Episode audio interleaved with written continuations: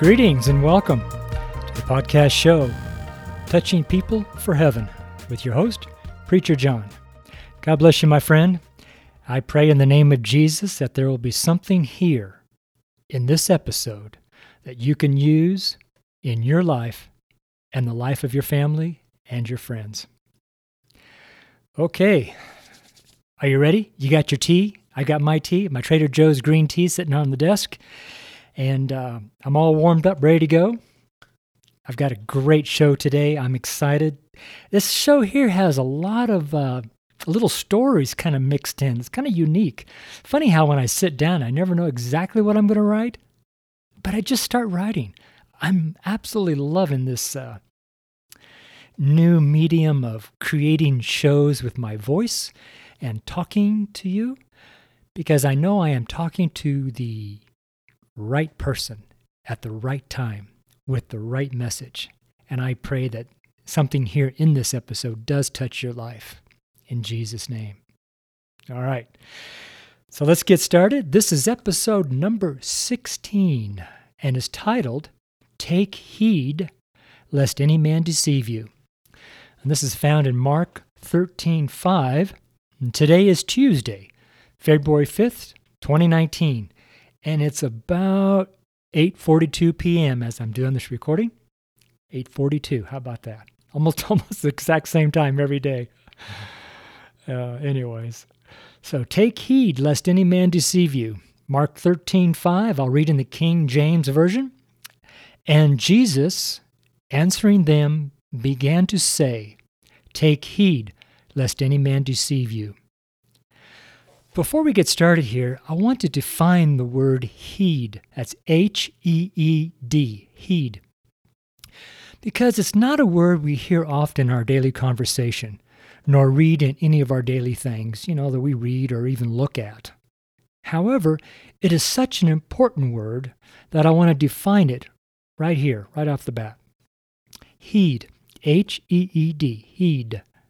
It means pay attention, watch out, and is found in Genesis 31:24. And I have this uh, definition. It's per the King James Bible Companion by David W. Daniels. This is a wonderful tiny book that slips in the uh, in in under the uh, you know, the cover of your Bible, and it's a easy, it's quick to look up words and uh, that are used in the King James Bible. It's just really nice you know, because those are words we normally don't hear uh, in our everyday, you know, talking. And it's only 50 cents and it can be had at uh, chick.com. It's C H I C K.com, chick.com. This is where I get my gospel tracks from also. A little side note here in my Sword Searcher Bible software, which I'm typing this discourse on and, and I'm reading off as I do this podcast. I'm actually reading it off the uh, my screen here uh, it, it has the Bible Companion. I didn't know that. How cool is that? I was typing something and it popped up on my screen. I went, whoa, there it is right there. How about that? I didn't have to look in my little book. ah, technology. Gets me the, gets me all excited sometimes.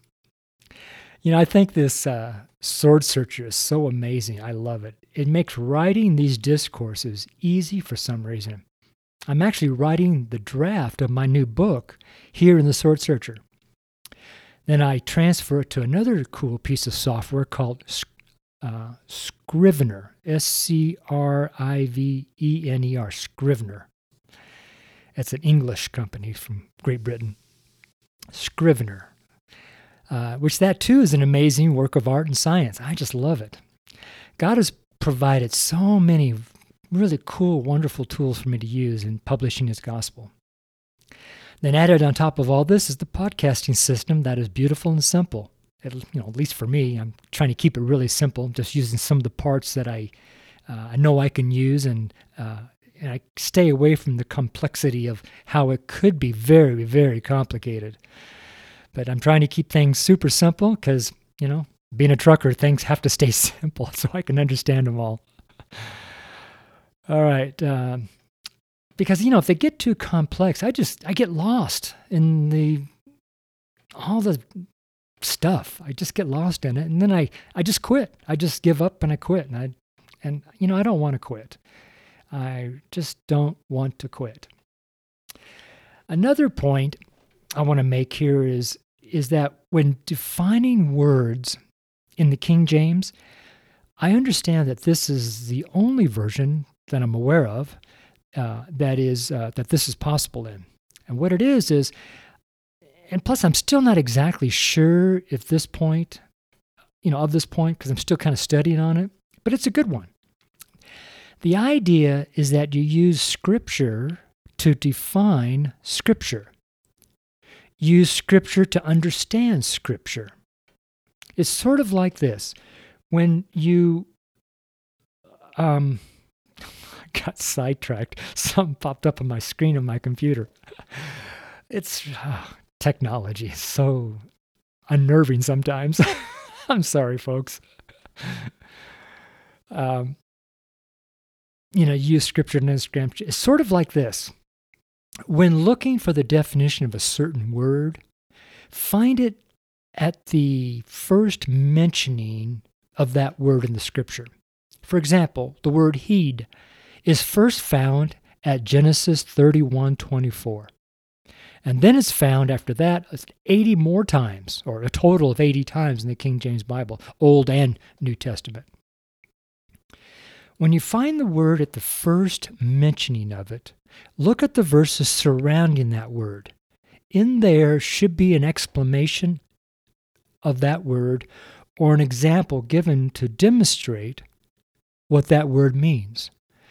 Plus, anytime the definition of a word is changed, you know, sometimes definitions of words change as time goes on. Well, even in the King James, the same thing happens. When it does, God changes the definition to match the current time. As you know, the King James, the, you know, the Bible was written over, you know, a long period of time. It wasn't written in one afternoon. it was over, and plus, you know, like 66 books and how many authors? People say what, 40 authors. I don't know all those details exactly, but a whole lot of authors over a long period of time. Let's just say that. And it's all one solid book and has one cohesive theme from cover to cover. It's absolutely a miracle. So, even when times change, God changes the de- uh, definition. And God then gives a new demonstration or a new example of what that word is now meaning. It's really quite simple and really fascinating to me. Kind of a simple minded guy, you know? it's actually pretty cool. I tried this many times and it's, it's accurate. It's sort of scary though. Even when dictionaries were invented, such as the Daniel Webster's 1828 dictionary, which I have here on the Sword Searcher, Webster used the King James Bible to define the words in the dictionary. Now, how cool is that? You know, as time went on, though, the root of the word definitions can still be found in the scriptures of the King James Bible. That's, that's just amazing. Let me tell you, the King James Bible is miraculously created is a miraculously created work by the Spirit of God. You know, of course, the King James follows the roots of the early manuscripts all the way back to Antioch, Syria. That, that Syria, that's just above Jerusalem, just above Israel, on the coast, uh, just inward. I think it's like about 90 miles in, inland from um, the Mediterranean. Uh, the town of Antioch, it's just still there today. Uh, it's where the Apostle Paul had his headquarters, and the early Christian church had its main headquarters or outpost uh, in Antioch. And that's where a lot of the New Testament was written in that area there there's more to the story, but I'm just, you know, you know, I, I guess you could say that um, it's all pretty fascinating to me how God has preserved His Word through all these centuries. It just uh, boggles my mind.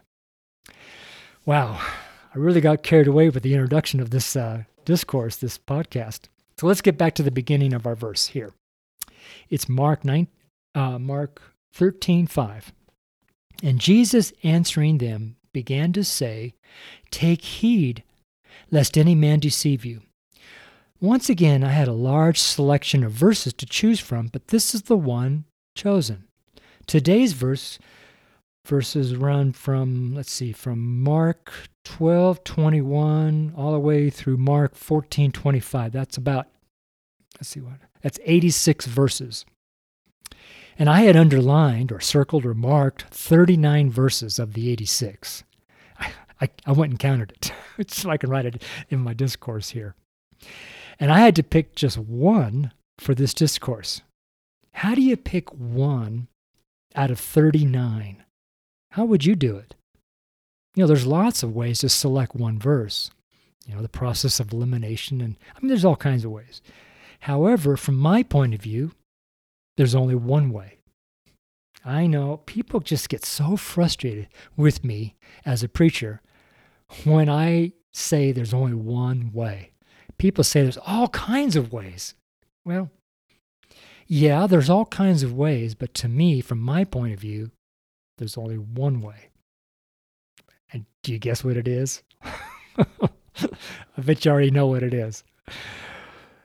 So there's only one way to pick the one single verse to write on. You guessed it. I asked the Holy Spirit, which one do you want me to write on? And because I ask with belief, knowing by faith that the Holy Spirit will absolutely tell me, I just ask as a child, would ask their mom or dad, which one do you like? It's sort of comical when you think along the lines of being a kid, because know, I've always considered myself uh, a kid. You know, my whole life has been like a kid. It's, I don't know, it's the way I see it. You know, being childlike comes pretty easy for me, actually. I also know that being kidlike is not easy for lots of grown ups. I, I think that's kind of sad. I will always choose to be like a kid, but with adult responsibilities. That is a key point. adult responsibilities. You know, you can be a kid, but you still got to pay your bills on time. All right. When we stay childlike, let me get another sip of tea here. I'm getting a little frustrated. man, that is, I don't know what it is with that green tea, but it's just, uh, I guess it's becoming part of the show. I think this is like the fourth, third, fourth, or fifth time I've used my Trader Joe's green tea. It, uh, and then I have it in a, uh, a coffee cup that uh, comes from World Market. So my whole house is like a, a uh, World Market or a Pier One showroom. it's pretty funny. But, uh, anyways, I digress as usual. It's my show. All right, let's let's go on here. Let me find where I am. Uh, let's see. See, I say, when we stay childlike, then we can read a verse like this one. Yeah. And Jesus answering them began to say, We can stop right there and accept that Jesus is willing to answer our questions. Jesus is ready with a response if we just ask. And even when Jesus doesn't want to tell us the answer, he will give us what we need to hear at that time. Then our question still gets answered. You know, I, I never liked it when people would teach me or tell me or say to me, God sometimes says no.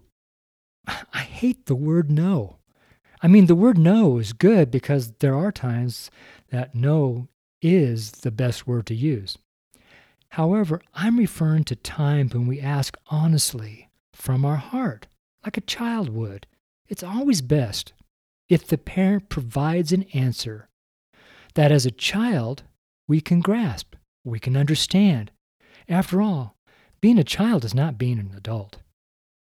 You know, this is still where I see much of the struggle with understanding God's Word and how God operates. Many approach God as a grown up, as an adult, as a what I call stick in the mud. Look at this here. Take heed. Now that means something to me. It should really mean something to every kid, even if they never heard the word heed, because it sounds scary. Heed. it sounds scary, actually, doesn't it? You know, if you just kind of scream that out, heed. It sounds scary. Kind of gets your attention, doesn't it? You know, I mean, that's that's being a kid. Things get your attention quickly, but you know, our attention span sometimes is pretty short too. So, using a small word as with one, two, three, four letters, you know, you hear what I just did? I had to count the letters. Sorry. oh, that's what a kid would do. A kid, a kid would say, oh, one, two, three, four. Four letters. that's what a kid would do. Sorry. Must be the green tea. All right. You know, I remember my boss at Youngman Trucking, Bill Jordan. Bill told me for the first two years at Youngman, he would say this pay close attention to my driving. Bill said that at the beginning of almost every trip I took, which I take about one to two trips a week. Each trip being was from uh, Redding, California up to Seattle, Washington. Then I'd unload my produce, and then I'd go over the hill over Snoqualmie Pass to Wenatchee, Washington. And somewhere near there, I would load apples, then back down Highway 97 to Weed and on to, into um, Redding on I 5, which is about a 48 hour turn, give or take, and about, you know, roughly 1,500 miles, plus or minus. But Bill said, pay close attention to my driving so much that I wrote it on a note and then I laminated it, then I kept it in my logbook for the entire 27 years at Youngman. You know, just a note here, I wasn't there every year for 27 years. I took some time off to do missionary work. Then I'd always come back, but I took off two or three times to go do missionary work and but I always came back and went right back to my same same run, always going north, Redding to Seattle and back. But think about that. I would read that little note nearly every trip for all those years. Why? Well, remember the definition I read earlier? I said the word heed means to pay close attention, to watch out. It's a very important word. Because it's like our verse for today. Jesus said to me, and he said to you, and to whomever wants to hear it, take heed. Pay attention. Watch out. What would you do if someone you regarded as superior or more intelligent or someone of you know high authority a professor let's say someone you look up to and they said pay attention watch out take heed you know? What would you would you ignore them? Would you consider the source? Would you think about it? Would you flip it off and say, "Ah, oh, they don't know what they're talking about." This could be something serious in life. My life and your life. Your life of your friends and your life of your family. You know, we don't know. You know, they're saying something that is for our benefit, not necessarily their benefit. I remember when I got out of the U.S. Navy, I got out on March 26, 1975, and I took a job as a turquoise miner, mining turquoise, at the Shoshone Mining Company in Austin, Nevada. Remember, I'm from Reno, so Austin is just right in the middle of the state of California, Nevada, right almost zero, right in the middle of the state. If you look at the map, it's a tiny little town, about 100 people population. It was founded in the 1800s during the mining era during the Civil War era. Lincoln made uh, Abraham Lincoln made uh, Nevada a state so he can uh, so he could get the uh, silver and the gold to help fund the uh, Civil War. So that's why Nevada has an early uh, statehood. Just a little side note there. Anyways, we mined at an open pit at the 10,000 foot level, somewhere about an hour or so out of Austin we had a D9 Caterpillar, which is the largest Caterpillar tractor made, with a rock blade on it. We would drill 20 foot holes, which were about two inches in diameter, along the face of the wall. Probably about 10 to 15 holes or so. I can't exactly remember how many. Then we would fill those holes with sticks of dynamite and prell. I think that was the stuff that the Unabomber used in the Oklahoma City bombing. Not quite sure though. It's a white round like rice grain stuff that would help the dynamite blow up bigger, something like that. Anyways, after the holes were loaded up and the fuses attached and laid out on the ground all the way back to the plunger, which was quite a long distance away, as you can imagine, we would all hide behind the D9 and yell, Watch out! Or whatever you would say. But I remember those words more, more than any other words he would yell out. And when he would sell, yell, Watch out! he would push the plunger and kaboom! Wow. It was like the whole mountain would shake. I think it was the most amazing thing to watch. And the noise was beyond imagination. You know, the point of the story is my boss, Al was his name, he told me that when you heard the letter W of watch out, you better be gone instantly. Al made it so clear to me one day watch out. And it scared me so much that I backed the pickup off the cliff, hung by the front two wheels, and then the kaboom happened. I think I might have died that day. Thank God I was already saved. That pickup shook like a rag doll, but it didn't fall off the cliff because I couldn't get out of the truck. The doors, both of them, were off the cliff. Al was a blankety blank, blank, blank, blank. he was just so very mean. I had a hard time putting up with his meanness. The truck was covered in dust and rock, and so was I. Then Al hooked the D9 up to the frame of the truck and pulled it up onto the level ground. Never again did I hang around after the letter W. Can you see now why, when you see the words take heed, this is not just a cute little saying that is nice to read and not to take serious? Take it serious, my friend. Jesus is not messing around. He's not messing around with this creation. Remember, he's the boss. You know, this verse, Mark 13, 5, and Jesus answering them began to say, Take heed lest any man deceive you, has, you know, after those illuminating words, take heed, lest any man deceive you. Now, that is some serious words to consider or rather, take heed to. How can we not be deceived?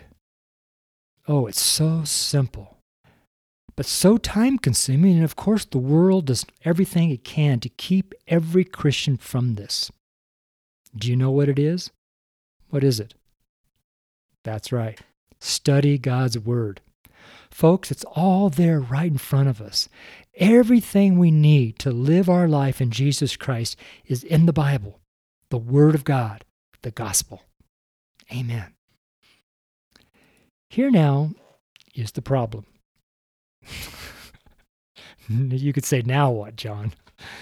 Well, it's like this man, deceitful man, man filled with the devil, man following after Satan, you know, this kind of a man deceiving us by corrupting the very words of God. How is it that you say, Look, if we can't read clearly what God wants us to know, then how can we not be deceived by man, you know, evil man? You know, this is an entire topic that many Christians and preachers don't want to talk about. Now, I don't mind talking about it. I'd love to talk about it. Let's sit down right now talk about it. But it'd probably be about a four hour dissertation, but I don't want to do that. okay. I'll save us both the agony. so, what I'm going to do is just say the simple answer. And I'll tell you what, I'll just leave it for another discourse and another podcast show. Okay? So, let me use this verse here 2 Timothy 2.15, King James Version. Study to show thyself approved unto God, a workman that needeth not to be ashamed, rightly dividing the word of truth. Study the King James Bible Authorized Version. With this single book, you will be well prepared to do what our verse today is telling us. And Jesus answering them began to say, Take heed, lest any man deceive you. Take heed, my beloved. Know that God loves you.